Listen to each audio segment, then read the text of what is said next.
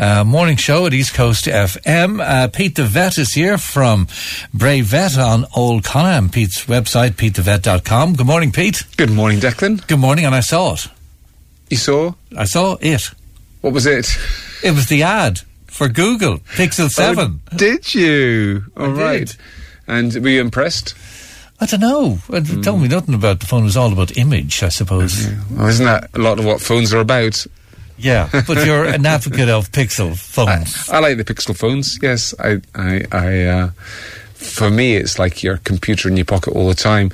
What yeah. I'm waiting for is until they actually lodge them into your brain surgically, so you don't even have to do anything else. You just think phone. That's what's the future, isn't it, really? So what's the what's the point of difference with a Pixel and another brand? I don't really know, Declan, because I haven't really gone into other brands. You just keep much. going on about Pixel all the well, time. No, what I like is... So I, you've I, made this decision not knowing what the competition is like. Well, I like that...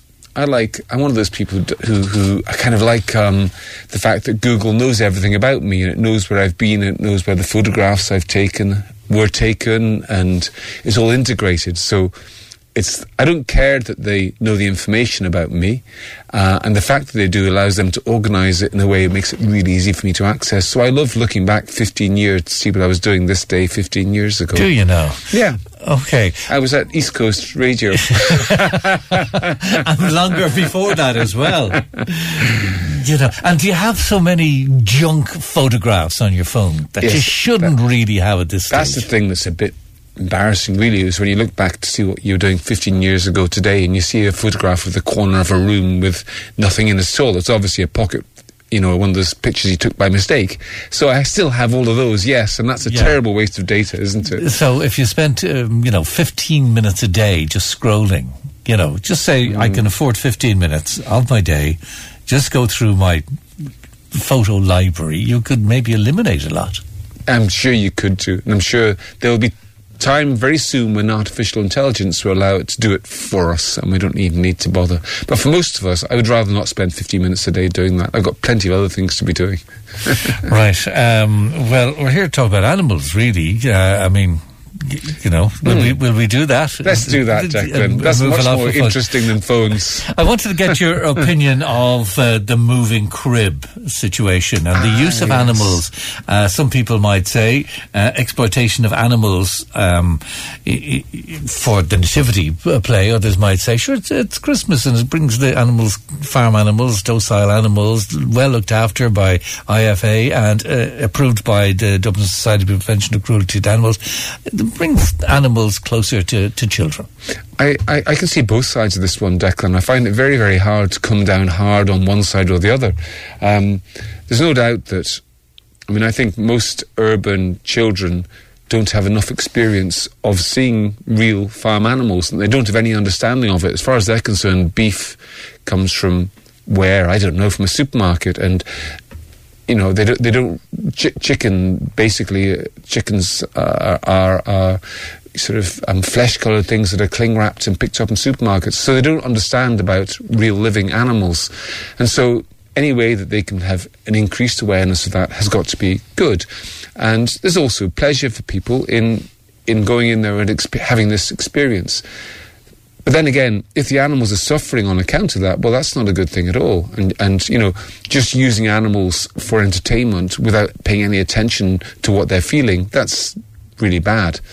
So then the question is, well, what about specifics here? How do those animals feel? Now, I gave out a lot when the whole thing about the, um, in the west of Ireland, what's it called when that goat is put up onto a post? Yeah, in Kerry. In yeah, Kerry. The Puck Fair. Puck Fair. Like, I gave out strongly about that. I thought that was terrible. But one of the reasons that was terrible was that it was a wild goat that's not used to humans at all. And this was being put on this post and surrounded by loads of people. For that animal, that would have been highly stressful. Now, what about the animals that are in the live crib? Um, how stressed are they by the situation? It's a bit different because they're not wild animals, they're farm animals. So they have some degree of familiarity with humans. Um, But to really assess it, I think you'd have to actually go in there and have a look at what's it like for the animals. And I haven't I haven't been into it and I haven't seen that myself. I know that, for example, the petting farms at zoos, they're probably the nearest equivalent I can think of. And I think they're actually really quite quite um, good things to have. Um, petting farms at zoos achieve the same thing, but in the zoo environment rather than in the mansion house. So, yeah, yeah. yeah. Can I stop you there and mm. just go back to the word zoo? Mm. And should animals be in a zoo? Yes, that's another very good question. Now, I can see you're going to say, on one side, the conservation aspect, because mm. uh, might be uh, some of the animals mightn't actually exist mm. if they didn't have a zoo to conserve them, because of the way man is uh, is dealing with particularly open plains in Africa, et cetera. Yes. Um, but at the same time, uh, animals to be in even cages, or not in cages, but in small confined open spaces, to be stared at, you know? Yes, I, I, I would tend to feel more negative than positive about zoos, and I think there's an element of, once an institution is there, then it will do everything to try and sustain itself, because there's everybody involved with it wants to keep it going. Um, and so the conservation aspect, it's for sure true, but it's also used as a way of justifying the continuation of the situation. And if you were starting from scratch, without any existing zoos, would you really set up zoos these days? Or would you instead say, what's the ideal way that we can conserve animals? I don't think it would necessarily involve having places that people go, go and visit and, and, and, and look at the animals. I think you could have an ideal situation where the animals are conserved in different ways without the extra thing of being stressed by stuck in cages and people looking at them. But I don't know. These are really difficult areas to have very, very hard opinions on for me. I can see both sides. Mm. I can see both Do we sides. own animals? Um, people, yeah, people well, feel yeah. we. Some people feel we own animals. They they feel entitled to it and shoot them if they want to, or whatever, for no reason, not for eating or anything like that. It's just uh, for the pleasure of killing in, something. In a, in our culture, we do own animals, but there are plenty of animal rights Um, believers who would say that in, you know, in two hundred years' time, we'll look back on owning animals in the same way as we now look back on owning people as slaves. And um, the problem is that if you extend the idea of, okay, we don't own animals, they exist as independently as we humans do, you can see how you could end up with a, a, a chaotic kind of a world with animals being allowed to roam freely, not being controlled at all, because they don't have rational brains like we do.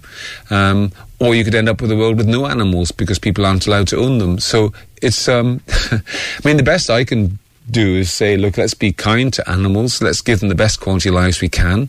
Um, and, um, you know, um, try and navigate between different polarized opinions and find middle ground that, that works reasonably well for people and for animals, and that's kind of where I try to go.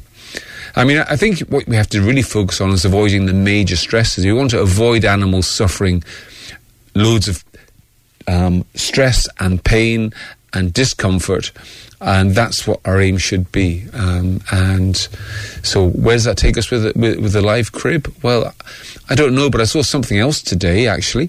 In France, they've got a, a thing called Aquaman. And there's this chap wandering around with a goldfish bowl on his head. Um, his head is submerged in water inside the goldfish bowl. It's sealed at the neck.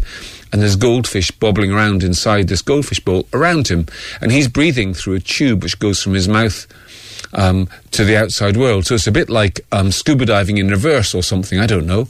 Um, and is that fair to those little mm. goldfish? Um, probably not, mm. although they say they use the same fish that they've used for the last ten years and that they're very happy little fish, so... yeah. I mean, the big ones are the horse racing and so many deaths of, of horses. Yeah. Well, but it, but it's an true. industry that gets supported. And indeed, they say that the horses love horse racing and they really enjoy it, and they race if they are allowed to, is what they want to do. And there's some truth in that as well. So this is another one of these very difficult yeah. areas. I, um, I suppose it's for society to decide, isn't it, what sort of what sort of society we want to have around us. That's why we, in a democracy, and we should have, I think we should have better democracy where people are allowed to, to, to, to have their opinions taken into account. Greyhound racing is another one. And I think surveys would have shown that most people don't really want the government to give twenty million a year yeah, well, if to the greyhound after, racing. The after-treatment, which was the problem, the retiring, um, if they were allowed to retire. It's it's it's it's always about welfare issues yeah. and, and about it, like I say, it's about pain and suffering and death of animals, and, you know, how much should we permit for human entertainment? Or should we permit any at all for human entertainment? And uh, there's always going to be a lively debate around these things. There certainly is. Well, you mentioned mm. about animals roaming free and things like that. Mm. Well, I mentioned that to somebody who was on from an animal rights group last mm. week. Mm. And uh, a... a uh, Uh, a person unsigned actually sent me a text. Yes. Um, because I was just asking the questions, you know, the way you do, yeah. sort of things. A yeah. uh, person said, an appalling interview just done with the I S P C A. It wasn't the I S P C A, mm. anyway. It was uh, an animal rights group. Mm-hmm. Came over very strongly that your interviewer, that's me, was not neutral on the subject of animal use at, at the Mansion House for Christmas. Made some ridiculous comparisons with two thousand years ago, saying about animals in the stable. yes.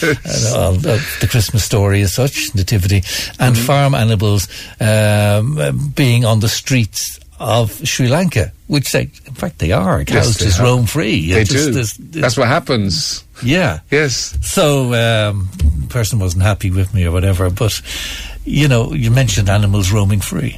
Yes, yes. Well, I mean, you know... Um, animals don't roam free in Ireland, and if they did, there would be traffic hazards, as there are in Sri Lanka when there are cows roaming free, or in Africa when there are elephants roaming free.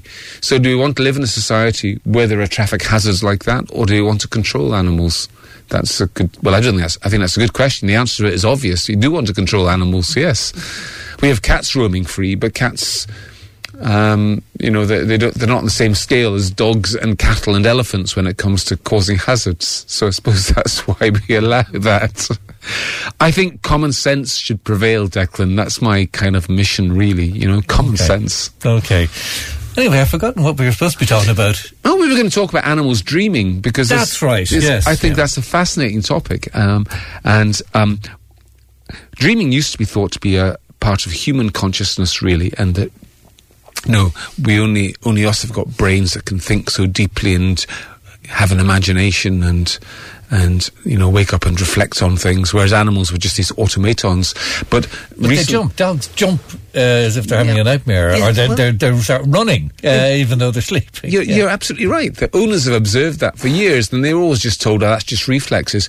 But scientists have been busy for the last twenty or thirty years doing different things, which have shown that actually, yes. all the evidence is that animals dream, they have rapid eye movements, um, sleep, just like we do, and that they worked out that animals from spiders upwards dream.